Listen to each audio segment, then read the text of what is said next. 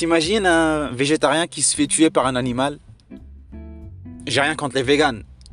Sauf que parfois, ils essaient de te rendre euh, vegan aussi.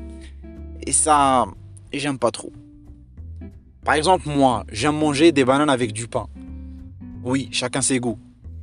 Mais je force personne à faire comme moi. Limite, ça m'arrange que tout le monde ne mange pas ça. Déjà parce que je reste unique, et puis à la maison, il y aura plus de pain et de bananes pour moi.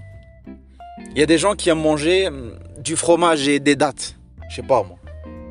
Par contre, ça existe. J'en connais une ou deux personnes comme ça, mais je me méfie parce que l'autre jour, j'ai surpris une qui voulait me rallier à sa cause. Euh, non, ça va. J'ai tout ce qu'il me faut. T'as déjà vu un végétarien gros?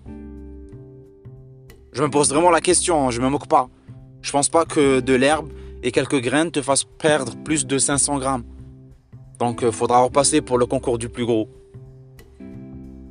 Ou alors, si un végétarien gros, je pense que ça serait l'explication de pourquoi il est devenu végétarien.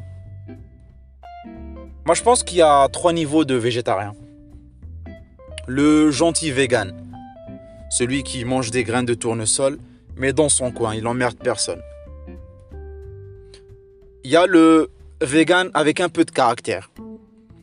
Lui, à chaque fois qu'il te voit manger de la viande, il essaie de te prouver subtilement qu'il ne faut pas le faire. Sans doute parce qu'il est un peu jaloux de ne pas pouvoir le faire. Et il y a le vegan de guerre. Lui, il veut que tout le monde sache qu'il est vegan. Et son argument, c'est il ne faut pas faire souffrir les animaux. Oui, je fais très bien la voix du vegan euh, qui est énervé. Bref, j'aimerais tellement qu'il se fasse tuer par un animal.